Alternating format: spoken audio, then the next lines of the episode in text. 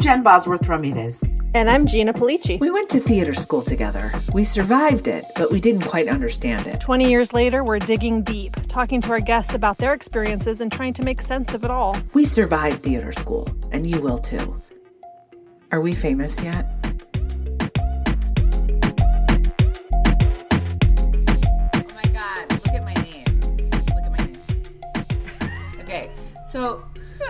So. Wait, wait, wait, hang on. Before you. I just want to say um, about dinosaurs, I have to give a shout out to somebody that I know. I, I, um, I know a man named Larry Greeley, who's. I'm not sure how old he is, but he's older than me by a lot. And. Um, he just decided one day that he was never going to stop keeping pace with technology because he did not want to be behind the times. And so he's one of these elderly people who you don't have to worry like, but do you have email or whatever like he he stays on top of it and also he stays on top of how the culture is changing and he he adapts. And that's like I'm not saying that's easy to do, but it's so necessary, and You I'm grateful go, for people who, who who don't become dinosaurs. But anyway, go ahead. Well, no, that's exactly it. You you choose, uh, and you and I talk about this all the time. Is it raining there? No, No, oh, I hear like what a- do you? I hear no, tapping. Okay, um, Oh, really? but it actually sounds really nice. Anyway, Oh, my fan. Oh, That's yeah, I kinda like fan. it. Actually, actually, let me turn it off. Okay, it oh. when I'm editing. it sounds like the rain, but it's not, and you'll know. So okay, okay. and that'll annoy the shit out of you. Um, Yes. Okay, so you said it, and you know, to podcast listeners, sometimes before the the talking, we have a talk, and so I we can say all the things and the names. But uh, let's suffice it to say, we were just talking about how yes. We do the work. It is hard work. It's hard when people call you on your shit and when you and when or when I have to realize, oh, I am using terms that are offensive and I am um, disconnecting from the people that I am are in my life. That is not okay with me. Um, how do I adapt? It's very fucking hard. I've spent a lot of money and time in therapy doing it for my own personal growth work about my family. I've spent a lot of time with my husband doing it. It's not easy, but here's the thing like, I think it's the only way to live and to not feel obsolete and not feel left behind. So I like to say too, like, you know, I know it's adapt or die, but for me, it's like collaborate or fucking die. Uh, amen. Speak on it because Just collaborate. And I, I'm always so surprised that like in this field which i just feel is so obviously meant to be collaborative like i just don't know what's the big surprise here why why you know i was saying to my husband like why as the student or as the school go through all of the effort that it takes to go through this to ostensibly be able to snap in to an ensemble to a group and then lead people to believe that they're alone in having graduated and not having success immediately or deciding you know you want to further refine what your idea is of being an artist. I mean there's absolute it's it's i'll go so far as to say it's unconscionable that the schools wouldn't set you up for that in such a way that you felt like you were because also ps it's great pr for you as a school when everybody can say oh not only is it a great program prestigious whatever but going there gives you entree into a community that's like robust and happening and Yeah, I mean, alive. I think that what we have here is a re- and we talk about this on the podcast a reckoning, a forced reckoning, where you've got people saying, "Hey, if you don't change, you're out." But then the other part of that is, how do we, or people in power positions or positions where they do sort of can implement change how do you help people change that is the and you and i are ther- former therapists so we know the challenges of helping people change and we're fucking equipped and it's hard so it is so hard because what they feel like is that they're gonna die if they have to change and a part of them will die but and it's really scary and nobody likes it and um I, you know, I will tell, and I've told this story before about my mom, you know, sitting with her. She could not access sadness. It, she could access anger. Accessing sadness to her apparently was like admitting horrible things, right? And that horrible things probably had been done to her and that she had done horrible things. So we're sitting at this restaurant crossroads on Chicago Avenue after my dad died, and I just said to her, "You look so sad," and it, no judgment. I, I mean, I was sad. I was crying all the time. I said, "You look so sad. I'm so sorry." And she slammed her glass down in front of everybody at the restaurant and like almost broke. Thank God it didn't break. She would have hurt herself. And she said, I screamed almost. I think it was like almost a scream. I am not sad. I'm angry. And then walked out of the restaurant. And I thought, holy shit this woman, educated, with it, hip, funny, in therapy, all the things, votes right, you know, like d- Democrat, like fucking a, cannot admit that she's sad. How do we expect white old men to admit that they are that they need to change? That that that that time is over now and we're on a new time. Um, I so appreciated what Dave Dastmalchian said in the video that you sent me. That was the video that you procured to send to your students, so that they had some words of. It was almost like a commencement, yeah. you know, speech. But anyway, what he said in it at the end was, if you have any, he was talking specifically about substance abuse, which is obviously a huge, important uh, thing. But I'll just expand it to say, eh, if you have demons, right? start working on it now. Don't wait. Don't think you're going to be a better actor because you're tortured. And I promise you, if you start working on yourself now, not only will you be a better actor, but you'll be a person that people are excited to work with because nobody actually really likes an asshole, even if that makes them a really good actor. And and and it's kind of like the same approach if you keep a place clean, you don't have to kill yourself to get it clean once a year. If you keep working on yourself, you don't have to overhaul your entire life and personality, you know, just when you get called to the carpet. Like it can just be a maintenance, like a daily maintenance thing. It doesn't need to be this? It's so well, yeah. And I mean, you can take that and blow it out. Like, look at our country. Look at our. I mean, like we're oh, you don't have to wait for a civil war inside yourself. Like you really don't. But if that's what it takes, I guess that's what it takes. A part of me too is like, you know, for for I hope it doesn't take that, but it might because it, there's only also so many chances we're given to get it together, and then people, the universe, whoever you believe in, some shit goes down, and you're like, oh, chickens roost chickens. It just, just, it just all comes down to that. I'm like, are you kidding me that you don't? And also, like, I think when people say like it's a small world, what they mean is both. It, it's true. It that um and and and and and Tate and I were saying yesterday that like before you do some shady shit, okay, before we do some shady shit, check to see who's on whose friends list. That's the other thing. Like do a little research because every Garen fucking T people know each other and I don't even mean like they know each other and and and good news travels really fast as does bad news, right? So just know that. Like, you know, I I don't know. And be careful who you blind copy. Hey, let me run this by you.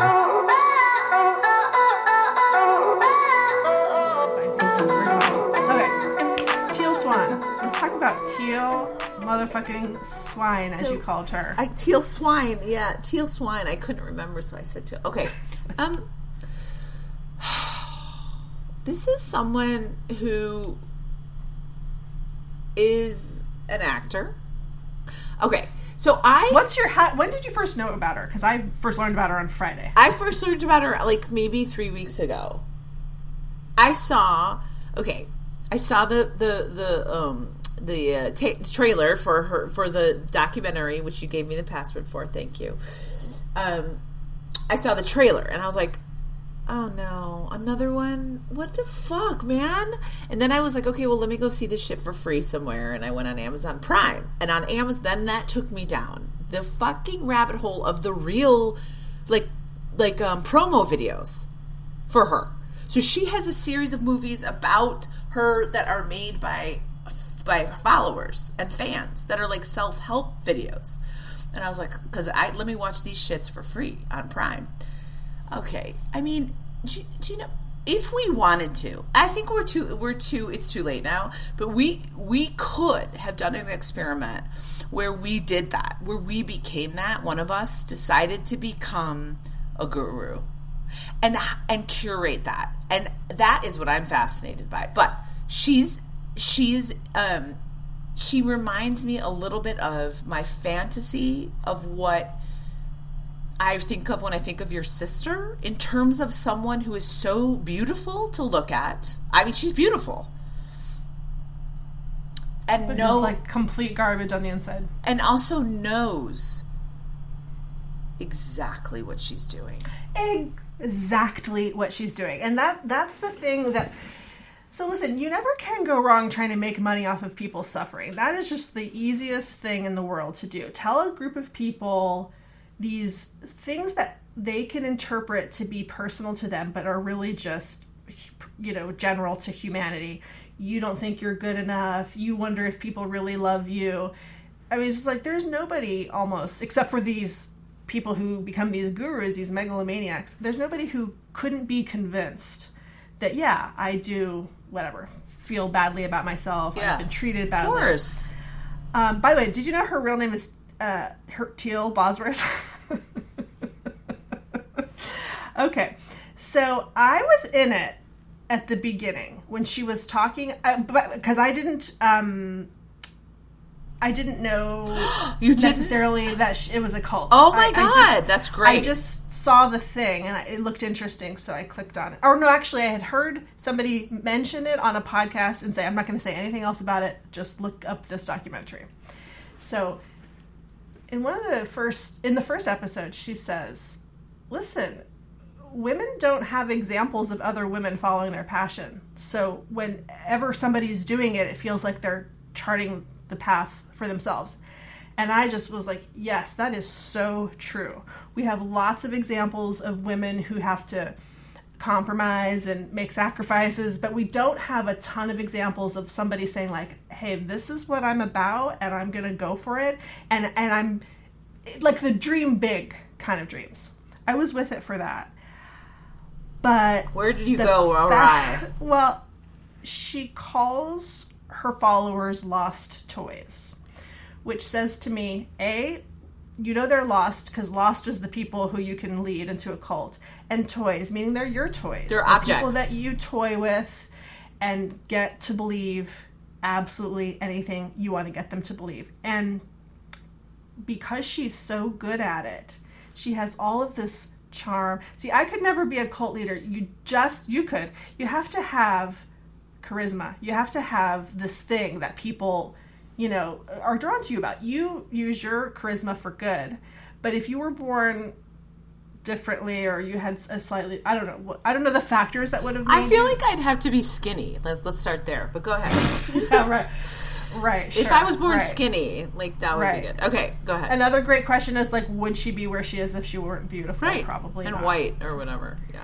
But um, as you know, and we'll say to our listeners, we're we're writing um, a, a television series about um, a female con artist cult leader, and I had to kind of laugh like.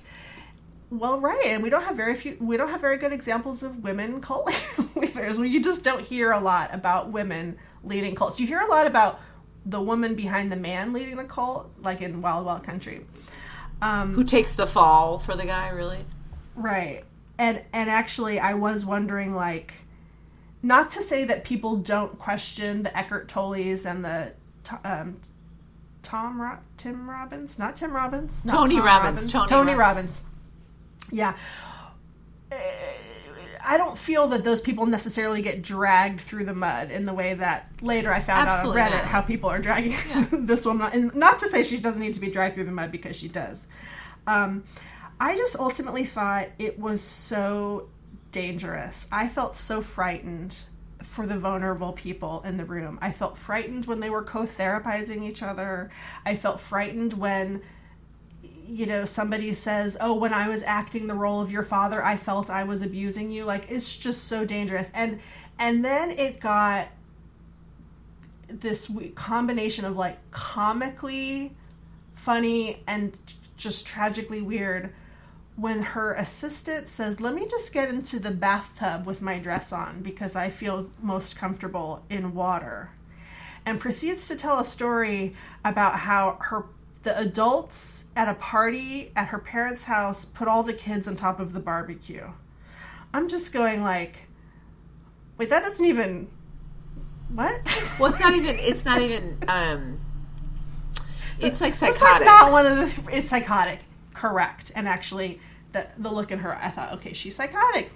So now this woman is in charge of controlling a bunch of psychotic people. And I believe she's, and then I read also later in Reddit that she, her, she had a therapist in the 2000s that was part of the satanic panic thing of when, you know, or like late 90s when this whole thing about child memories. Sex. Yeah, yeah, and, and people therapists were implanting memories that people, you know, because people are suggestible, and so that was her therapist. So that that made a lot of more a lot more sense. But um, there was such a poetic moment. The, this man that she's hoodwinked to do everything for her, who's in love with her, but who she doesn't return the love to. This man is looking at his goldfish in a goldfish tank, and he says, I love them, but they're in a tiny little world that never changes, which is exactly what he is in a tiny little world that never changes. And then um, when she compared herself to the Dalai Lama, I just thought, okay, well, we're all done here because um, the, the thing is, the minute somebody thinks of themselves in that way, you know, that's. I could get with the correct you know if it's like oh these messages are sort of empowering like i can kind of go there but then there's always that thing that they do right so so my my oh, and i find this more and more now that we're getting into like crazy land in 2022 of who believes what. Okay so i yes there is always you you've got me you've got me you've got me. Like i can get into the beauty. I'm like seduced by beauty just like everybody else. I'm seduced by come as you are um lingo. I'm seduced by all of it. I you got me. If you tell me i can come as i am that i'm that you're and you're beautiful and that we're there's going to be a promise of community i'm in right so so I was working here on a Saturday and I was talking. There's a guy in my office space that's running for Congress. Okay. Okay, great. I'm talking to him. Fucking dope guy talking about climate crisis. Loved it. Loved it. I'm like, I'm all in. Then he says, and you know, like, um, we're all under mind control. And that the thing in Texas that happened, that guy who killed everybody was under CIA mind control, and he was actually the biological father of the kids he killed. This is, and I, so there's a left turn that go, and I, I hate that because what actually are you doing? You've just hoodwinked me, and now you're talking about something totally psychotic, like totally um, what is it? It's um conspiracy theory, but times a thousand. So we're at this place now where there's a mix, and he's a part, member of the Green Party. Mm-hmm. So there's a mix of self help meets Bernie Bros meets anti-vaxxers, Trumpites meets anti-vaxxers, and this guy's also like anti-gun laws. He's a Green Party anti-gun. Okay, so no. what we're getting now is he sounds really good. I'm talking about the beginning about the climate. Like I'm all in. I'm like, dude, I'm trying to do my part. I'm like doing these things. He's like, you're amazing. You're a tree hugger. I love it. We're gonna change the world. And then he says that about that that that the guy is the biological father of the kill, children Wait, he killed. Can we? I know we can't pass universal background checks for gun ownership, but could we do it for people who are running for uh, public office? Could we have a psychological test or a background test. Uh, you know, like there should be a bar. Right now, the bar for running for office is that you have to be able to have or raise money so that you can run for office. That's pretty much. Oh, you have to. In not in all cases, but in many cases, you have to be a United States born citizen. And I don't think you can have a felony. Maybe I don't know. Right, but like, what about if you're truly psychotic? Because here's here's the overlap with Teal Swan. Like, you got to be charismatic to be a politician, and you know, speaking of politicians, I recently discovered that this guy I had slept with when I lived in California was the mayor of Charlottesville when um, that whole shit went down in Charlottesville. I What? Yes, I just randomly was like remembering this time that I he- was a nice guy. He didn't do anything wrong. Let me preface it by saying that. But it it I thought about this memory differently 20 years later, which is that um we were at my apartment, we'd had sex, gone to sleep, and when I woke up, he said, "Ah, "I really was debating about whether or not I should have sex with you while you were asleep." And I was like, Oh my god. and I said, Well, I'm so glad you didn't because just FYI, I would not have liked to wake up to you fucking me. Thanks. Uh, I was I had that memory. I was like, oh, I wonder whatever happened to that guy. I go Google him. He was the mayor of. He's some. I think he has aspirations of being a, a Barack Obama type. He, Oh, I was like a serial well, killer. he's like got a where I. PhD. I, met him when he was getting Oh, his yeah. PhD at Berkeley. He's like he's an incredibly smart guy, but Yes, but let me tell you something. Wait, right? ex- What is even exactly, happening? Exactly, but there's Okay. a pathology. You know Yes. that you've got to have Yes. to get you really fired up to like want to meet everybody in America and get them to vote for you. That's just a skill that not all of us have. And and what really gets in the way of having that skill is when you have a lot of empathy for other people, right? Then that's just so exhausting that you can't mobilize. no, that's what I'm saying. Like, listen, I would do it, but like, I can't even go to a fucking meet and greet without feeling afterwards like I have to sleep for like four days and like I can't get it together the next day. So like, who are these machines that can? What is happening? So I I hear you, and I just think. I mean, I don't know. We need. I mean, it always comes down to it, but like, I think we. I mean, people think that uh, you know Miles hates it when I say this, but I have to be honest. Like, I think we're headed for some kind of civil war in this country. Oh country. yeah, I'm sorry to you, Miles, but we absolutely are. we can't go on we're like in this. It, actually, we're, we're we're truly Yeah. really in it. Um, yeah, and Yeah. you know, hopefully the North will prevail if, if that's if those. Are, Well, the thing is, Miles was because Miles came home and he was. My husband was like, do you, "Do you know that like a lot of people, these extremists, are still fighting the civil war?" I said, "Yeah." I said, "Yeah." And also, we're headed for like a major conflict on our own soil, a violent one that started in like January sixth. You know, trials are about to start. None of them are going to jail. What- nobody. who are That's like I'm like, don't even make me read this headline. Why? Don't bother. Yeah, it's not going to happen. So, um, we, I think that's in it to bring it back to like institutions and things. Like, we cannot expect things to stay the same if you have people that are wildly unhappy, angry, needy, not being heard on both sides. I don't care what side you're on. You you, you can't. th- Something's got to give, and like chickens and roost. And so it's like, how do we want to look at change, and how do we want to? But you know, regardless of that, if a majority of people are pissed off and want don't want the thing, there's going to be a fucking reaction to it, and sometimes it's very violent. And so I don't like it, but I am also not look capitalism is not working for us it's it not working for i looked at hollywood last night right and i where where the thing was and the amount of houseless people and the amount of people not getting their needs met and i thought this is we cannot I am not uh, dumb enough or whatever enough to know that this is not leading somewhere.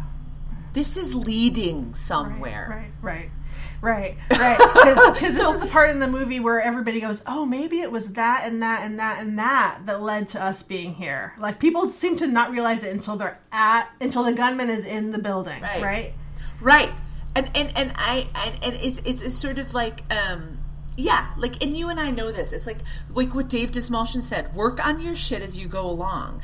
And one time, and I, you know, because I used to think that denial was awesome, right? Like one of those people that could be in denial. I loved them. I wanted to be them until my friend Edna, bless her heart, said, "No, no, no. Denial is you wake up on your couch ten years later and you're suicidal or homicidal, and you don't know how you got there, and that's legit it." And I thought, oh, oh no, no oh no no and that's where we're headed That's where right? we're headed. And it, What's we're at that's where we in are in general, like I feel almost every problem we face is exemplified by this gun thing. Like, oh, I- literally every single person in America will have to have known somebody who died in a mass shooting.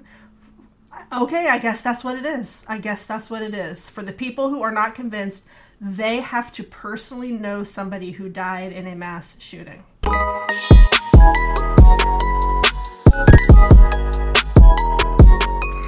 on the podcast, we are talking to W. Earl Brown. W. Earl Brown is an actor. He's been in everything. Um, he's got credits as an actor, a writer, a producer. You know him from. So there's something about Mary. You know him from Deadwood. You know him from. He's currently on Hacks, a fantastic television show. Anyway, he's warm and delightful and is a great storyteller. So please enjoy our conversation with W. Earl Brown. Yes. Congratulations, Earl Brown. You survived theater school. I did. And you survived our very theater school, but before, I think just right slightly before us. I was uh I finished I was there 86 to 89 MFA. Oh, yeah, MFA. Okay, so you had already gone. But was your undergrad at theater? It well, sort of by default. I started taking so many classes that I could stay an extra semester and get a theater degree. So I did. I double majored. Yeah. smart That was just a way to stay in college for a full fifth year. yeah exactly well yeah a lot of people did that you know by accident at our at school i met a, i met a guy in my depaul gen eds who had been there seven years and i was like the seven year plan. I was like oh. But now i get it. Like look that was like a great way to postpone adulthood. Anyway earl thank you for joining us. You're you you are i would say what i said was and i asked earl if i could say this but like the consummate character actor worked works in everything has forever not that you're old but i'm saying you're prolific as an actor and um, memorable in every single thing i i i'm serious i don't say that often i me- remember you from things You've never, I've never heard you say yeah that. yeah Actually. so so i was just talking to my husband about it i was like this guy is in everything and and deadwood all the th- and it's always memorable so good for you how Well, thank you. how does it, It feel worked. Theater school worked yeah on you. how does it feel like uh, i mean because some people are like don't call me a character actor i'm like okay but that to me is cool but to some people i guess i don't know so i guess just thoughts on being called a, a consummate character actor Well, I mean, just um, I'm very proud of that. I mean, I always knew, I, and that was my goal. My, my, I mean, I had life goals when I was in school. My goal, when I decided to do this, when I decided to move to big city of Chicago and go to theater school. I mean, I've come from a blue collar, yeah, man, rural background. So I was the first in my family to ever move away. So to say that I was going to move to Chicago to become an actor, uh, you know, I may as well said I was going to move to Mars to grow popcorn because that's how much sense it seemed to make to everyone. Um, but I, when I started there, my goal was always set. I, I want to have a comfortable life doing what I want to do, doing the things that I love. I wanted to be able to raise a family and live comfortably. And how do I do that? Well, TV. I'm, I'm a TV and movie. Th- those are what made me want to be actors or be an actor. Um, you know, Animal House, Halloween, Star Wars, my freshman year of high school. Those were the ones where I'm like, oh my God, I, how would, how could I, I would want, you know, so um, that was my goal. And uh, I, I like, where do I fit in? How, how am I going to get my foot in the door? What's my career? What are my str- my strengths? okay Earl. And so that was always the goal. Earl, here's my my thing is that sounds so like uh not like a, a kid. How did you get was was your family like super even though they thought maybe you were going to go sell popcorn on Mars like did did did there was something inside of you that was like I have goals I'm going to do them where does that come from uh, high school speech and debate coach Larry England. Hmm, um, that's and, awesome. yeah we were I, I, said when I say we my wife is from there also. Uh, and my wife's now she's a vice president at the Disney company. Um, but uh, we we had this incredible high school teacher, Larry England, who was from there himself, had graduated from that high school, who taught us. Uh, he said, first of all, in life, you can be or do anything you want to be and do, as long as you're willing to pay the price for it. You've got to put in the work. You can't just wish it. You know, you got to believe it, but you have to work for it. So Larry and he demanded if you did not give your best, if you did not focus, you were off the team and we were state champions three of our four years. And and in my group, my graduating group, uh, the number two man at Jack Daniels, Danny Lamb, he was in my class. Uh, Mike Jackson, a senior VP at United Healthcare in Boston. Kim Weatherford, uh, he's at Oracle. I forget his title, but he's the vice president. Uh, uh, Lanessa, she just changed jobs. But the story is we're, we we are all from like farming families and there's an immense amount of career success in that group. So I think that's where mine was seated. Yeah. And we we had another person um, who came on who went to a small high school who had a very passionate drama teacher and it turned out keegan michael key and kristen bell and all these people went there and it was they were largely spurred by this one woman's passion and advocacy mm-hmm. so this is reminding me of two things one is that I don't think people talk enough about discipline, the discipline that it takes to be an actor. And two, I don't think that we tell recent grads enough or early, people who are early career. It's it's. It's fine to find a person whose career you want to emulate mm-hmm. and try, you know, and, and aim for that. I feel like maybe a lot of people when they graduate, their thought is, I have to be you know, I have to cre- like create a new mold or something. And maybe some people can do that, but the majority of working actors are able to do what you're doing, fit into well, know, it's a, it, a given situation. I mean, everybody deserves to see their life story reflected back to them in our stories, and that runs the gamut. Everybody does, and and I get how I Leo Burmester. I found out when I was in college and I started doing plays at Murray State Leo was on Broadway and and numerous things. He sent he's passed away, uh, but he was from Bowling Green, Kentucky. Leo was about a decade older than me. He, uh, from a farm, he built like me physically. We were quite similar. And when I had my graduate showcase, uh, um, well, I, I, think it was Gretchen Rennell, but she was a casting exec out here. She worked for Disney at the time. And she came up to me after the showcase in Chicago and she goes, You remind me very much of a friend of mine, Leo Burmester.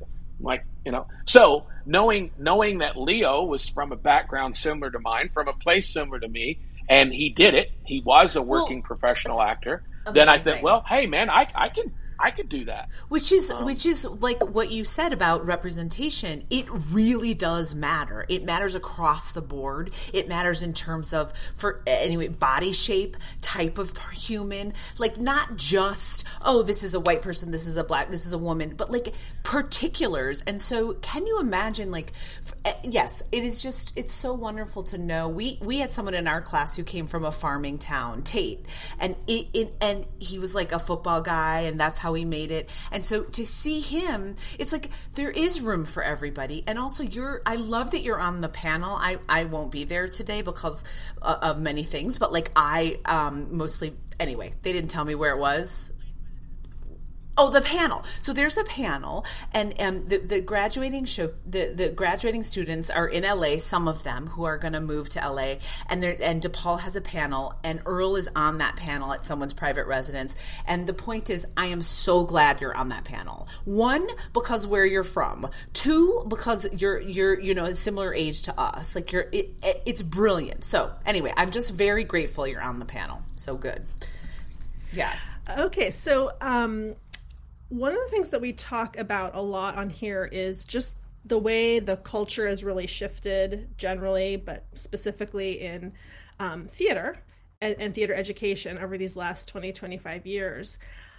do you find yourself in the position that we find ourselves in a lot, which is when you see kind of how things are done now and you and you compare it maybe to how things were done when you were coming up when you were early career i mean does to me the the the difference between how we were trained and what we know now about how we should have been trained and our thoughts and feelings about just the whole milieu of the theater school. Do you do you marvel at all about like how how different things are now in the industry and just with respect to actor training?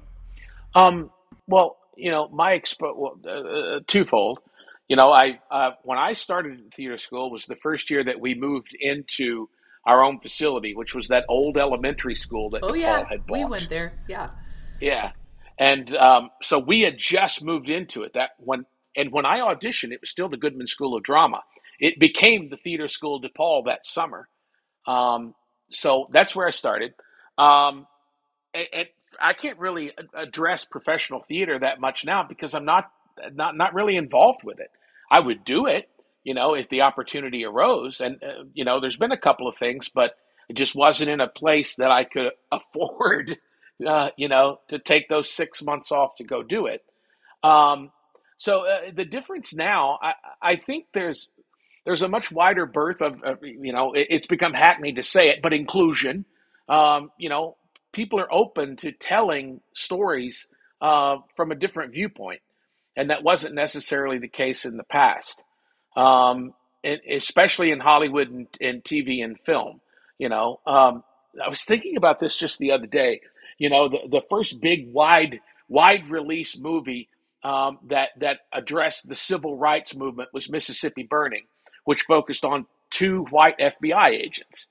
You know, it's just the focus of the story. Like they're telling the story of what happened, but they're focusing on the white heroes. Now, when that movie was released, you know, culturally, oh, that's brave and that's important. And that's, well, the lens we view that from now is quite different you know, also something that I was involved with, with there's something about Mary. That wouldn't probably get made today. Right.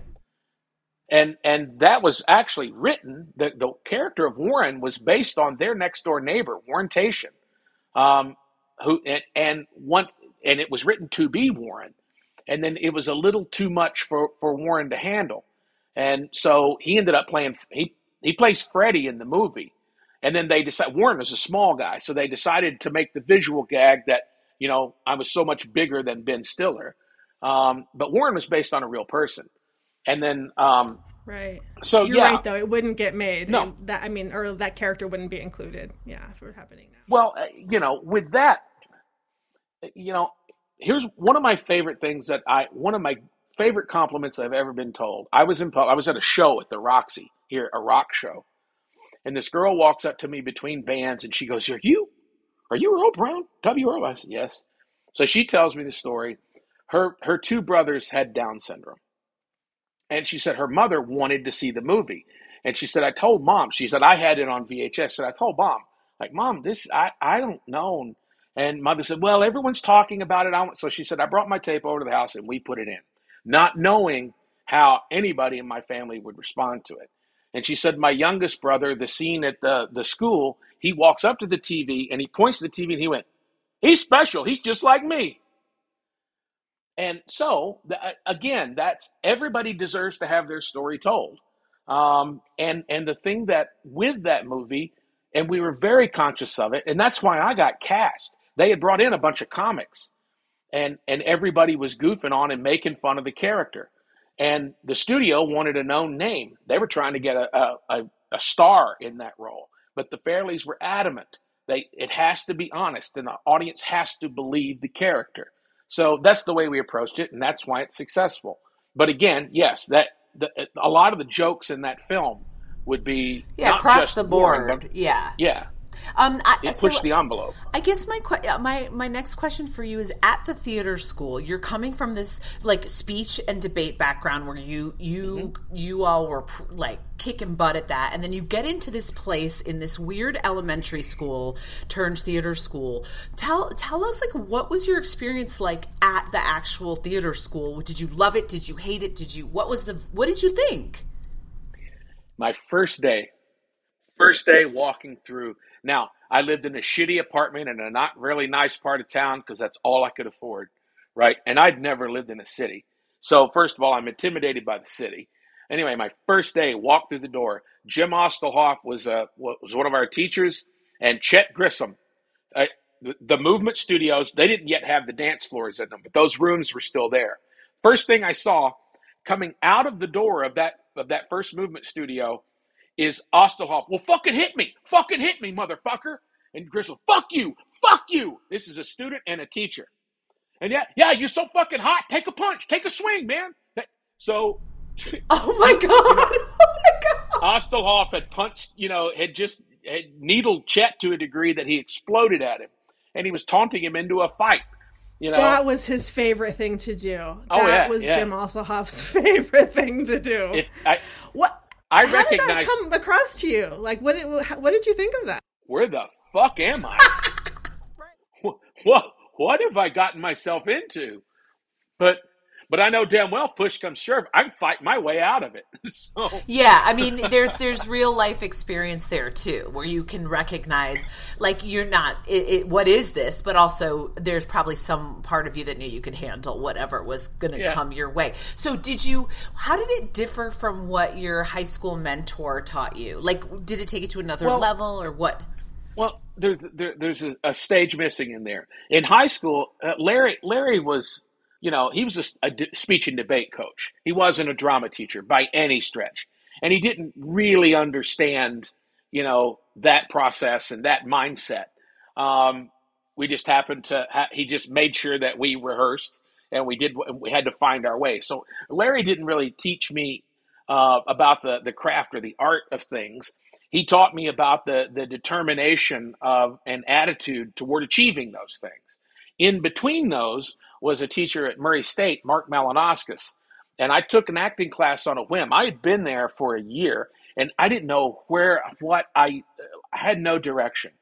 Um, and I thought maybe I could work at the, the local NBC affiliate. I could be like a, a cameraman or an editor or something, you know. Um, so I I had to take a theatrical experience class, um, and it was taught by the dean of the school, and it, it was a gen ed requirement. And there's like 300 people. It's a big big uh, lecture hall. The college that Murray State had around 10,000 students, so it was a pretty good sized school. Um, so he was, you know, he he was a big theater nut. The dean was, and he did a segment on um, improvisational theater. Well, I was an SNL nut, and Belushi was my hero, so I knew all about Second City, all of the compass, all of that. And he would call students up to to do improv, and I desperately wanted to be, I wanted to, but I wouldn't stick my hand up, so I didn't. I was scared, so I thought, you know, maybe maybe I could take an acting class. I, I so I signed up for scene study the next fall. Now, little background to that. We had this guy who used to come out from Murray State and help with the drama kids.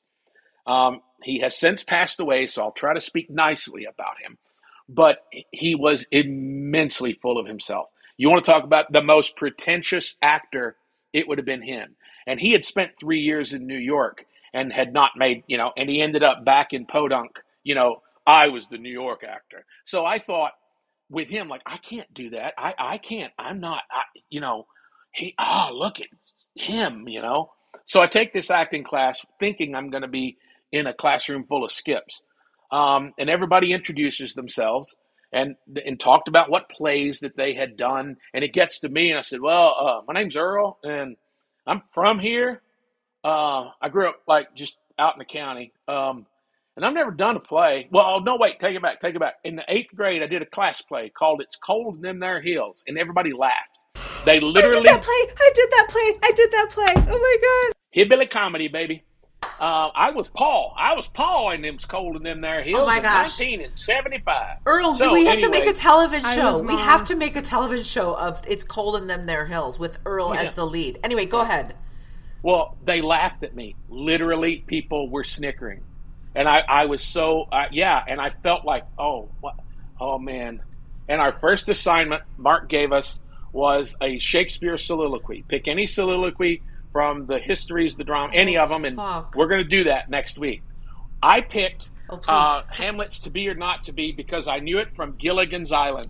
Yes. Um, Love in it. high school, and the only Shakespeare, the only Shakespeare I had read, we were assigned Romeo and Juliet in high school, and I did kind of read that. And then I loved. They took us to the theater because hell, this is this predates videotape. We got to go see Zeffirelli's movie, um, and I was so excited because you got to see naked, naked. Yeah, Yeah, yeah, yeah, yeah. absolutely, boobs, man. So that's the only the only thing I knew of Shakespeare. So I, I knew it from Gilligan's Island. I asked to be or not to be. So I'm like, okay, well I remember that. So I picked it. Wait a minute. Well, then you, I said about oh my god! Did I you do it in a Gilligan's play. Island tone? Did you do it in a Oh, Gilligan? wait. Oh god, I'm so excited for the story. So, well, no, I start to read Hamlet. And, you know, I was 19 years old at this point, and I was kind of like, what the fuck am I going to do with my life? You know, my dad had not been murdered, but, um, you know, all of these questions that he's asking himself about life. And then I realized, like, oh my God, he's talking about should he kill himself? Should I live or not live? You know, and I had had periods in my youth of very deep depression where bad thoughts crossed my mind. And I'm like, holy shit, I've had this conversation with myself, you know? Um, so it comes around time a week later to do our soliloquies. And I was toward the end. There were there were probably eight or ten people in the class. Um, and I, oh, I'm, I'm sorry, I may have done mine early. Anyway, I did it. And then as I'm watching everybody else, I'm like, what the hell was I intimidated by? I'm better than everybody. Yes. You know? But Um, I just want to say like something really, really quickly, and we'll go back to the story that is very important for me to hear is that um, that you were able to uh, relate to Hamlet not being anywhere near time, place, or way of Hamlet. That there is a universal thing there, obviously, and also that you were able to say two things. That is really important to me because what it means is it doesn't matter where the fuck you're from. If you can relate to feeling sad or glad or horny or whatever the universal feelings are, then the shit matters. Then the shit matters across the board. Okay, that's the and then the other thing is just how awesome that you were able to say, I'm fucking good too. Like like I Yeah. can do this. Anyway, continue. So Well- you're like, I could do this. Well, I ended up becoming friends with several of the people that were in that class. And then Dr. Malinauskas, who was the head of the theater department, was like, I want you to audition for some plays. So I did a fucking dreadful production of, of Imaginary Invalid. I did some bad plays. And then uh, in uh, October of 84, but that spring, Mark had called me in. He wanted, he goes, I have something I'd like for you to read. I'm considering doing this next fall. It was that championship season. Um, and he had seen it on Broadway. And uh, I said, "Yeah." He says, "I want you to play a role in it. What role do you want?" So I I played coach, a 72 or 74 year old man when I was 22. Um, but that's the one where it transcended craft. It that's the one where word spread on campus, and we were full every night. It was a 350 seat house, and I remember on close we we ran four or five performances, so it was minimal. But I remember the curtain falling and feeling this almost out of body, transcendent feeling. I mean, I'd never felt anything like that before, you know, um, feeling the curtain fall. And I remember watching it and I'm thinking as it's coming, because we got spontaneous standing O's every night, but I'm watching the curtain fall.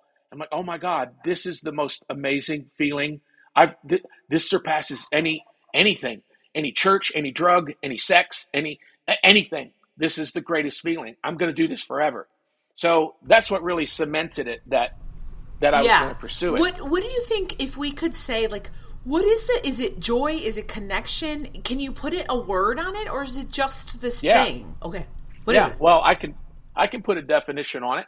I I didn't know naively uh, that I would only have that experience three, maybe four times in my life over the intervening forty years. Um, but I, I did the outreach, the show that broke me open in Chicago. Me and Amy Pietz both was a view from the bridge at Steppenwolf's outreach, and it was it was the transcendent, and and I had that's the one where everything that I learned in theater school because there were technique stuff they had us doing, and I thought, what the fuck does this have to do with anything? This is just ridiculous, you know. Well, when I did that play, now when I had done that championship season um, all those years prior, nine years prior, eight years prior, I didn't have the, the framework to understand what happened, how or why. Well, when it happened in in that in uh, a view from the bridge, I did everything coalesced, everything, and and I had this moment. Um, I, I hesitate talking about it in public because it cheapens it, but um, let's just say it was a personal, transcendent moment. Something unlocked in my unconscious mind, it, and it was a trauma within my family that I bore witness to, that was never spoken of again in my family. We were basically recreating it at the that scene at the end. I was not aware of it until final dress rehearsal, and then like the emotional dam burst. Um, and every performance of that play felt like my body, my soul was taken out of my body and washed. Um, and so that, so, but to, to, to define what you said, at the end of that run of play, that, of that play, um, George Zarnicki played uh, one of the supporting roles in the play. We were having a party, and well, that man was great. Was a great, great play, man. Hey, cheers. And I said, yeah, we, we did something special. And George said, no, Earl, it was more than that. It was more because we were 500 spirits in the same space for three hours. And for those three hours, all 500 hearts drew the same beat or beat the same rhythm and all 500 spirits drew the same breath and that is spiritual and that's what we had and like what that's what right. a poet that's most right. poetic beautiful description of live performance because that's what it is and you can't get that do, i mean uh, do you ever get that doing film and tv no you you have moments there's so many steps in that process there have been times on set where where where some scene will become that and you can feel it but the camera has to capture it. The editor has right. to capture it. So that step, because there's been there's been a few things where scenes were just st- stunning yeah. as we did them, and then I see the end product and like, ah, well, so, they didn't get it.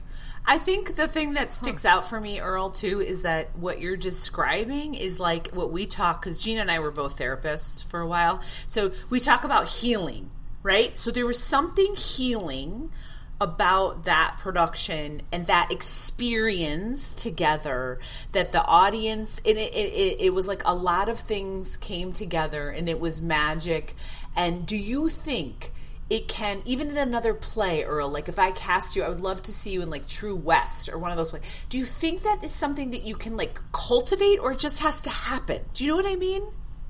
Um it just has to happen. Gina thinks it just has to happen.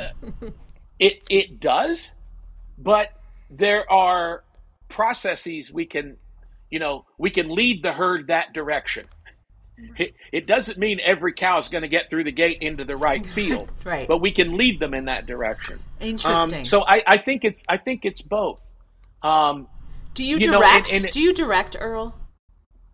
I, I mean, I've done TV film, or well, no, I've done some short films that I've worked on. I, I, I mean, write. I, I, just think you have a vision, like the way you talk about performances and the way you're talking yeah. about like directing, and also I just would love to see something you direct. But anyway, go ahead. All right. So we were talking, we were talking about like we skipped a step, and I'm glad we did, went back yeah. to that step because this so, story came well, out of it.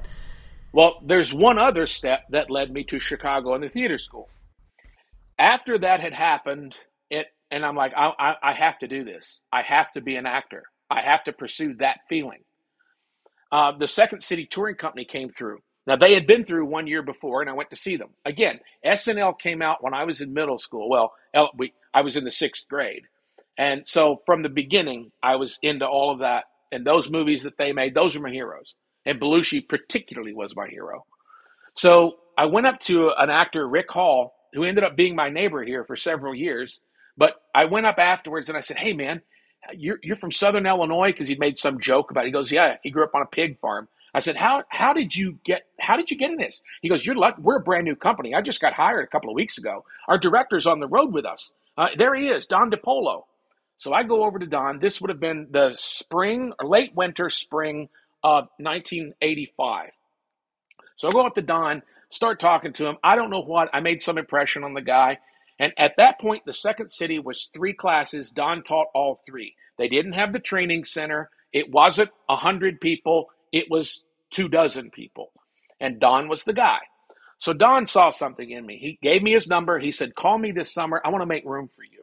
So the summer of 1985, for six weeks, every Saturday, I drove back and forth to Chicago, 840 miles. Oh my! yeah. So I would take Don's level one class. After a couple of weeks of level one, because Don knew I was making that big commute, you know, seven hours in the car each way. Don said, Hey man, could you, would you want to stick around? So he put me in levels two and three. So I was doing all three levels by the end of it. So I would be there at like noon or one o'clock, having left my house in Kentucky at like three in the morning, you know, um, and then I would do classes all day. So there were a couple of weekends I stayed up. I was just too wiped out, and I got a hotel. But for the most part, I was driving it. You know, so that's what sets me out. I got to get to Chicago because Don thinks I've got it. So my plan was I'm going to go to the second city. I'm going to be there for like four or five years. Then I'm going to go to Saturday Night Live, and then I'm going to get into movies. That's my plan. Yeah. So I got to get to Chicago. Well, doc, Dr. Malinauskas was encouraging me to get my advanced degree. He was encouraging me to go into directing because that's better to get a teaching job to have a directing degree. But I said, but doc, I, you know, Dr. M, I don't want to teach. Well, now I know what because he had been an actor. You know, was, that's a really hard, hard thing, and you need to have something to fall back on. I didn't want to do that. So I auditioned for a few schools, the Goodman being the top of my list. Well, I got into the top of my list. Didn't get into the B and C choice, but I got into Goodman. Dr. Bella loved me. Oh! Bella was there at my first one. And uh, so I got into theater school. So I started, Osterhoff and, and, and Chet going at each other and my classes. Well, toward the end of that first quarter, this would have been November of 86, Don DePollo calls me and he said, Do you want, you want to join our touring company? Yes. He said, You'd have to drop out of your MFA. I don't care. You'd have to have a second job because we, I don't care. Because that it's all happening. I've been here for a few months in the big city, and everything I plan's happening. He said, Well, we're, we're hiring a new big guy for the touring company. Be there Saturday. I'm going to call Joyce. I'll take care of things. But you do need to go through the, he literally called it the formality of the audition. At the end of that phone call, he said, You know, I'm not doing this show. Del is coming, Del Close. Yeah. Goes, Del's coming back from the Olympic to do it. He's got this kid over at the Olympic he's nuts about. But look, I'm going to talk to Joyce. Oh. I'm going to take care of things. it was me and Chris Farley. I know. I was just saying. Yeah. So, so when we go in, once many years ago, um, a, a, budding young, uh, he wanted to be a producer, but I was asked at a panel, uh, Mr. Brown, what does it take to best prepare myself for a career in Hollywood? And it came to me full form then, and I've used it many times since. But I said, well, if you want a career in show business, um, this is what this is how you can best prepare yourself. You're going to need a little help.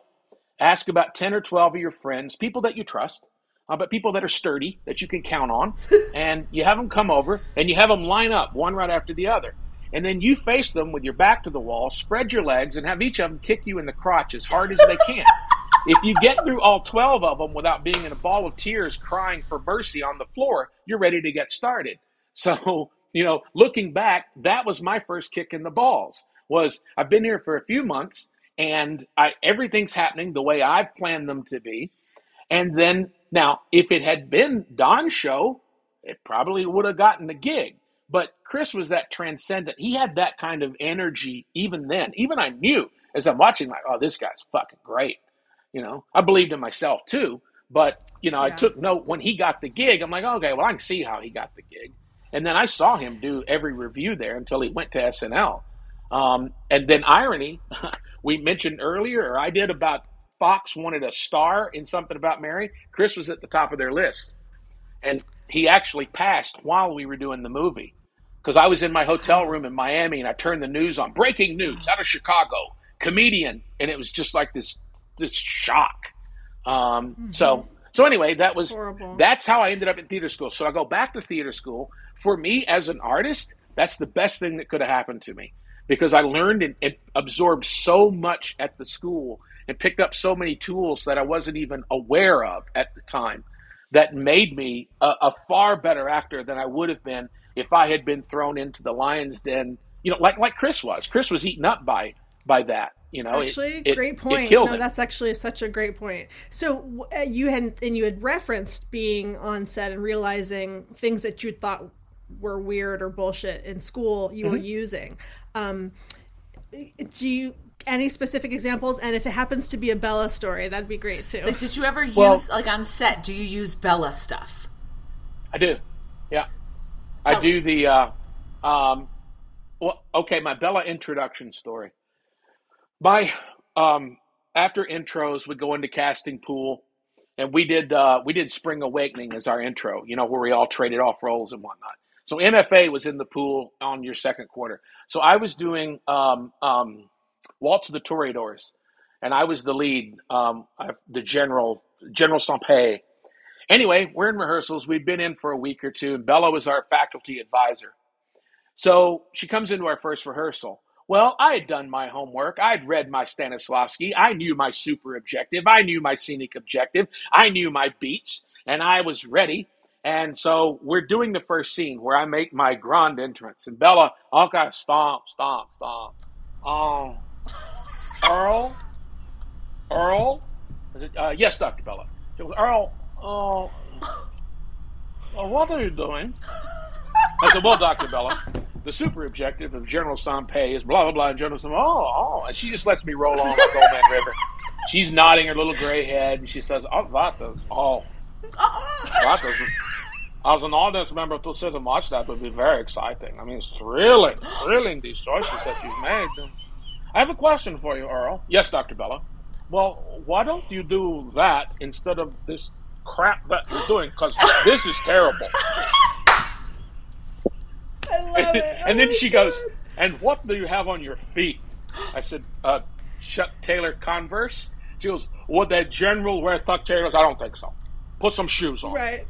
So that was my introduction to Oh Bella. my, you do a great I love impression. You do a really and good you- impression. People, people who are listening can't see. He had the face. The She did this thing with her tongue and her eyes and the glasses. all all I need is a spot can of tab. The can Yeah, of tab. exactly. So on. the other okay, one thing you mentioned about um, two things I want to before. So I uh, I'll just be you know I suffer from depression, and I'm wondering if any of that depression stuff has come back for you, and if so, what do you? How do you take care of it and still maintain? Obviously, you're a working ass actor all the time. So how do Mm-hmm. you work with that? I think it's really important, especially for youngsters, to know about that. Um, so let's start there because I I, I don't want to let it go unnoticed. Well, uh, you know, it it depends on what flavor of the depression you're talking about. If you're talking about that existential angst where you lose your mojo for life and you can't figure out what any purpose or anything is, that happened to me twice in my life. It happened when I was around 13 years old, and I remember being taken to the doctor, and the doctor examines me, and he says to my mother, he goes, "He's fine. He's just depressed." And I remember thinking in my 12 year old mind, "Well, I'm wanting to kill myself." You know, I didn't say that, but that's what I'm thinking. And it was just, you know, so I, I went through that. And then when I, again, when I was around 19 or 20, right in there, I went through a period of funk. And it was that experience, those experiences in championship season and then View from the Bridge and all of the shit that I learned in acting school about opening your spirit and about being a vessel to that they made me realize where all that shit was coming from. What I, when I talked about the family trauma that that I experienced through that play and felt like my soul was washed, I went home and I brought it up. My uncle and my, my mother brought it to my uncle first. Long story short, my uncle and my grandfather tried to kill each other, and um, And you my wit- uncle's and head you was split witnessed open. it, and you witnessed it. Yeah. Okay. yeah. I saw them with a tire tool and a two by four hitting each other in the head. I saw my grandfather grab his gun and put a shell in it and turn to shoot his son, who had run through the barn. I was five, and I was shoved behind the door and hidden so my mother, so I couldn't see it. So I'm watching through the door crack and I'm seeing this happen. I saw him running for his gun that was in the truck, and uh, it was never mentioned to me again ever in my presence Right, ever. So, adding all of that up, the dysfunction within my family, and when I bring it up to mother after it's happened, she flew off the handle. Why can't you let a sleeping dog lie? Why do you have to bring this shit up? Just let it go. You have. I'm like, no, nobody let it go. And that's when I realized that's where those depressive funks came from. That's what they're rooted in. You know, it's it's in my genetics. It's in my DNA. and I'm going through those periods in my life were big transitional periods. So suddenly there's a big shift in in me physically, mentally, spiritually, every which way. So this shit that I was mired into is what just sucked the life out of me. So those are the two kinds of depressions that I, I said I can I can see the devil coming. I can see him. I can see him when he comes around the corner. And I have I paint, I play music, I find some expression to to ward him off. So he hasn't Yeah. been able to sink his claws into me. Now, there's the depression of of life and, and you know things you don't get the way you know when Deadwood was cut off at the knees. Man, I was in a funk for a fucking year um, because that was my Yeah. everything. I was a writer on the show, so it was my life twenty four seven. And we got cut off at the knees. I was wow, and um, Was it because it was too expensive? no, I mean, no, it, it is a very Okay. long story. That's that was one of the stories they tell. We were expensive because we never ever came in on budget. Um, there were a lot of factors at play. Uh, there was a housekeeping deal with Paramount that with David Milch, and to give him up, they got worldwide rights, but they weren't putting any production money in. So while HBO was still making money, they weren't making all of the money. Oh, and of course, yeah. they were agreed. trying to Mhm. keep costs down and or force Paramount, I think, to put up some production funds. Right, and they wouldn't. So and and we were basically the pawn in a corporate power play damn. with the CEO. it's such a good show. such, Capitalism affects everything, people. It affects but also, th- yes, But and the flip the flip to that is to, to create, we have to have the, the facility and the funds to create. Now, sometimes not having enough is what prods you the most inventive things. You know, But because also, there, like- there have been it's just sad because there's personal lives when things get cut off at the knees. It's not just Yeah. like it's people's jobs and dreams and mm-hmm. hopes. And I think like a lot of people don't get that. Like I never did until I really worked in it that like, oh, when you stop a show, it's a whole community that's affected. It's not just some, you know. So you were in a funk for a year and then how did you get out of it? Well, we had a, a well, first of all, I'm married to an amazing person who knows me in and out. Woo! And I was sitting here griping over there were two actors I used to audition against, you know, jobs for. And one of them was making $5 million on a movie. Now, I took nothing away. The dude deserved it. He was immensely talented. He became a movie star. But he's got a $5 million deal, and I'm reading it in the trades. And meanwhile, eh, I'm kind of broke. And I was bitching and griping. And my wife, she walks in the dining room. She goes, What are you proudest of? I said, Huh? She goes, Career wise, what are you proudest of? And I said, um, Deadwood. Because I, I expect a little backtrack. I naively thought when I entered this industry that if you do special work and it does well, then good things come to you. Now, Scream was the first hit that I was on. Wes Craven was my first mentor in Hollywood. I did three movies with Wes. I became close with him, personally close. Wes gave me billing. So my, my name in pictures, you know, front billing. I didn't even realize at the time that's a big, pretty big deal. So two years later, Mary happens. Well, I didn't think with Scream, I didn't bring anything special to the table. I was good in it. You know, it was a great movie and I was good in what I did, but uh, my role, my portrayal didn't really do anything to make it, you know, that movie. Two years later, something about Mary, I felt, well, I did. I was a big part of that movie. So, you know, I'm like, all right, baby, here we go. Gravy Right. train. Bags are packed for the gravy train, man. Well, I'm standing at the station and the train blows right by me, leaving me Bye. there holding Of my bags. Right. Yeah.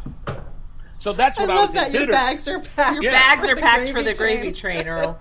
Yeah. They paid me scale for that movie. They paid me scale to do something about Mary. Uh huh. Wow. And then they Oh my did, then they didn't make a sequel. When they didn't make a sequel, like so, I'm griping here at the get at the dinner table, breakfast table. What are you proudest of? I said Deadwood, and she goes, "When was Deadwood?" I said, "Uh, "What?" She goes, "When was Deadwood?" I said, "Well, I did the pilot in 02. We went to series. We we came out in 04. She goes, "Yeah." So that was pilot. You did that four years after something about Mary, right? Said, yeah. She goes, Well, if the gravy train had picked you up, you'd be the fat, goofy guy in broad comedies. You wouldn't have done Deadwood. It would the part would have been too not good enough for you because you would have been, you know, what that actor is. You would have been on the gravy And- and- train and missed Deadwood. Yeah, yeah. And so that was that was a real moment for me. Of she was right. She was dead on right. You know, um, so so you're so she's your she's an amazing support system because she knows you and she knows Yeah. what to say to you. Mhm. Yeah. I have to I don't want to let it go the thing that you were talking about when you when you really sorry you experienced that trauma and at such a young age that's so shaping. Um I just want to observe that everybody who says let it go what they really mean is push it down. yeah, So let's stop saying let it go because things only you, nobody ever engineers starts out to let something go and then successfully does it and it's not a set of keys that you can leave on the floor it's a mm-hmm. it's a trauma and it's in your body and I just wanted Well- to say that because I just feel like let it go is such a thing that people say that's where some of the shit that we learned in school, movement to music. You know, when we'd be an hour and a half into that, and I was, is this ever gonna fucking end? you know, but it's it. All that came together. That energy from that time at five was buried within me. Now I'm going to set myself up. I, I don't think I'm special. A lot of people, the majority of people, have traumas that they've never dealt with, and that energy is buried inside you. The the the analogy I used, my own, was you know I used to cut firewood and that's how I earned my first car was cutting firewood. You cut down a tree, you see the rings. Well, you could see the the years of drought when the thin ring, or you could see where lightning had struck because there would be a blemish in the ring of the tree. Well, then the other rings would grow around it. Well, so that's the way I began to see. That's what traumas are. They're buried. The only way to get that out is to drill down into the tree and take it out. Well, that's the same shit that we go through, you know, spiritually and energetically. So you either work through it, you express it, you get it out of you, or it festers inside of you. So, you know, we it's a search for truth under imaginary circumstances. oh did you did you make that up I did. I'd had the thought before, but yes. Amazing. That's amazing. I love that. Uh, you're giving us a lot of qu- pull quotes for advertising for this episode, by the way. So thank you for that. Okay, so you might have gotten derailed from your plan and the gravy train at the beginning, but you you have had a career that most Yeah. people would, Well- you know, just kill for. There's a great ahead. lesson learned from Viola Spolin and from that whole yes and. Well, I learned it as a you know a, a, a- a trick on stage and how to build a play out of nothing. Yes and accept the reality that's created and and and move it forward. It's so true. It's, so true. But that's life. and that is life. But here's the thing: like I find what I, I, at 46 now, what I find is people are really good at doing a lot of times one or the other. But I think we got to do both. Accept what is happening. Like the truth mm-hmm. is, I didn't get the job for me, or I did, or whatever. Mm-hmm. Accept that, and what's next. So I feel like your career, if we can look at it, is like a huge yes. I'll do this, and then this, mm-hmm. and then this happens, and then this. But like you said yes, and then you pivoted when need be. But like I think we got to do both. Like you can't just be like and and and I'm just going to look for the next thing without saying yeah this is happening, and then let's mm-hmm. let me pivot. So I guess I want to ask like what what what's happening now in your life like you're unhappy like what do i want to ask since you have a this thriving career do you have like aspirations do you want another deadwood in your life do you want another what do you want in your life in terms of writing in terms of like for you what's Um, next There's nothing like Deadwood. Um, I, I, I I can't even put into words what that was like. You know, David Milch. I've had two two of my life's great teachers, and and I met them through my career was Wes Craven and David Milch, and I cannot say enough wonderful things about each person. okay Um, talk about there david no- milch talk about why that that he was so important to you Um, David, I've met a handful of people in my life that that might have that level of intellect. I mean, the guy's a, he's a genius. He was a genius. Um, almost invariably, someone whose intellect is that powerful, the other part of their brain suffers. They have a, almost a, a, a interpersonal disconnect. You know, Asperger's or whatever you want to label it, but it's just because that part of their brain is so dominant. David had an emotional side of his brain that was every bit the equal to his intellect. David was able to to see people, you know, and to see the cracks in your spirit. And Dave, being Dave, wanted to fix them. Now, when I say that, that gives you ideas of some bead wearing, sandal wearing, No. you know, namaste. no no, he's a badass he was a badass right David was a heroin addict for years. He was a terrible gambler. Um, he was a convicted felon. Um, so David was a very comp. I'm looking at a painting of him as I say that. David was a very complicated man, and um, he took me under wing. And we we he has Alzheimer's, and he is in a home, and we are losing him one memory at a time. Um, but I would trade nothing for that period in my life. Creatively, spiritually, everything about it, I wouldn't trade it for anything. So that's what we're looking for. You know, there is no recreating that moment. It's yes and. What's the next thing? So I it's always about the writing. I always, you know, now when I started this, I can't say that my ego wasn't such a yeah, I want to see my name up in lights, you know. Yeah, of course. And and then then I had experiences like like championship season, like View from the Bridge, where I realized like emotionally and spiritually what this can do for me. And that made me think of what those those stories that I saw, whether it be in film or whether it be in book or or whether it be a painting, those things that that have moved me, that you know, that someone else was the vessel for creating, and they connected with me. So um, that takes precedence. And I said this once to, to I think it was at the theater school to a group of, of students. And, and David Milch, the, the, this was first coined with Milch when he was mentoring me about writing and he said, What you have, I do David too. He goes, What you have to understand is that stories have a way of telling themselves, that they, they need to be told. There are truths that need to come to this world. And, whoops, lost my earpiece. He said, uh, You, as a writer, you are a vessel for those truths. So, what you have to do is open your spirit and listen and allow that story to flow through you and he said, so remember, every character as you're creating, every choice that's made comes from one or two places. Does it? Uh, how did he phrase it? I forget. But I'm phrasing it in my own way. It they it either comes from fear or love, and that's either your ego or your spirit. So the impulse to share that story to me, if it comes from your spirit, and if it truly connects you to that creative spirit and it connects you to other people. Nobody can take that away from you. Nobody. Now, if you want to make a career in this and to make a living, you know, you're going to get a lot of kicks in the balls. You're going to get constant ball, kicks. A lot of ball yeah. kicking. A lot of ball kicking. Yeah. so, but that's your ego. You have to realize that that part is your ego.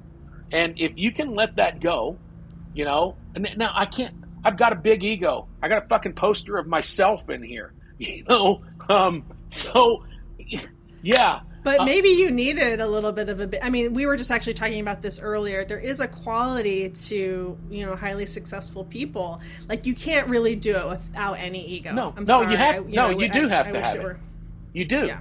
Now now so you oh good well this goes back full circle to the panel. I did a panel years ago with john Reilly john was there. We overlapped a year. John c. Um, and I was the guy, I was reading the trades, I was keeping track of who was who, who was doing what. And they asked him, um, you know, about he goes, I got friends, you know, they're they're just in the trades, always trying to keep track of. Well, you can't do that. And he's I took it at that point that he was looking down his nose at at people who but um and John, I was there in Chicago when, you know, he got his first big break. And the guy's fucking brilliant. He's incredible. He was incredible in school.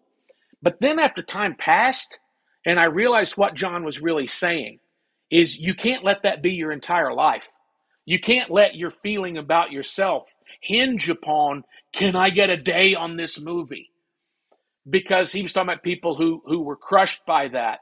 Again, at that point when I was I wasn't struggling because I was still doing this full time, but I was that guy constantly looking for that angle, constantly looking for that foot in the door. Whereas with John, his career was at a place, they were coming to him. So I felt like, well, it's easy for you to say. But then as time passed, I realized, nope, I misinterpreted what, what John said. And John yeah. was right.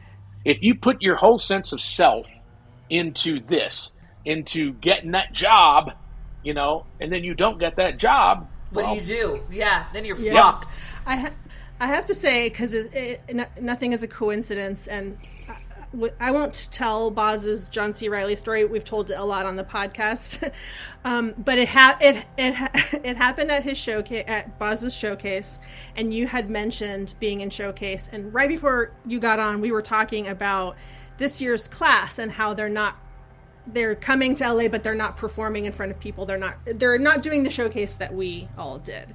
Um, because the business turned... the business has changed drastically.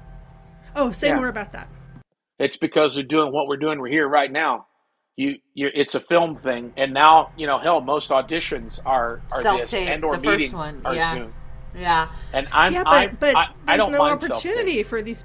I know. There's no opportunity for these people to right to meet. I um, mean, the the point of the show, you got something out of the showcase. You said you were at your showcase and you had you you were a look. You were a. I did, didn't you say that? Eh, well, Gretchen Rennell came up to me uh, but I didn't get a development deal. Uh, and there's another thing, man. There were there was one classmate of mine who was an immense. He was he was undergrad, but we were the same graduating year. He was really fucking good looking and dashing. He was definitely a leading man type. And every day that we had audition class with Jane Alderman, you know, on Fridays, I made it a point. If Jane says open floor for anybody, if we have extra time, who wants to do something? I had something new every week. I mean, I wasn't like I was up every week, and I wasn't like, oh, be the first guy to jump up. But if there was free time and Jane would say, Who wants to do something? I would do something. And I would do something different than I had done before because I wanted to leave an impression on her. He never once did anything. Sometimes he didn't even fucking show up to class. He got a development deal with ABC that paid him $10,000, you know, as a holding fee. And I'm like, really? Really? I'm busting my fucking ass.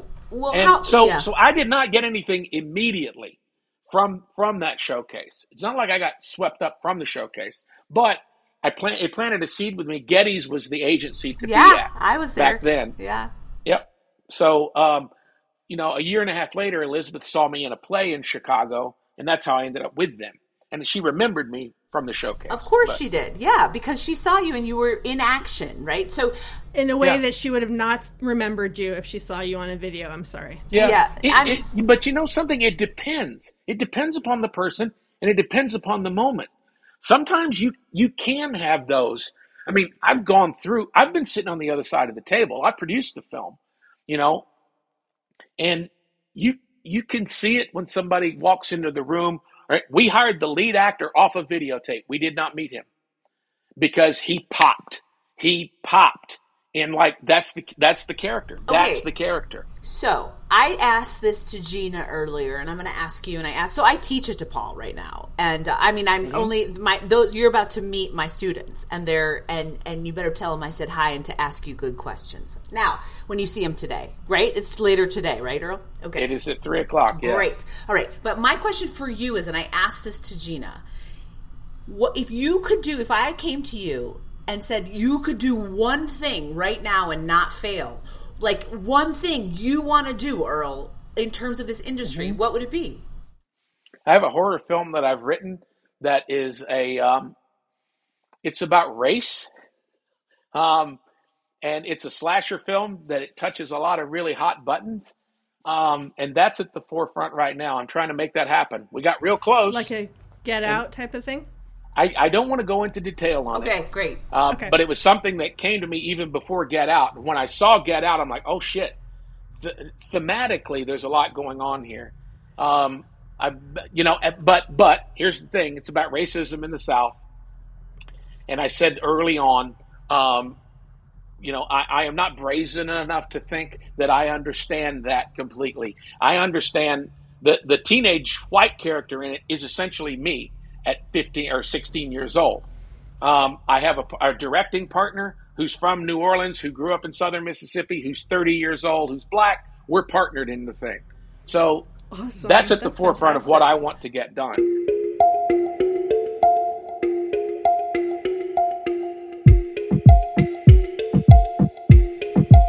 If you liked what you heard today, please give us a positive five star review and subscribe and tell your friends.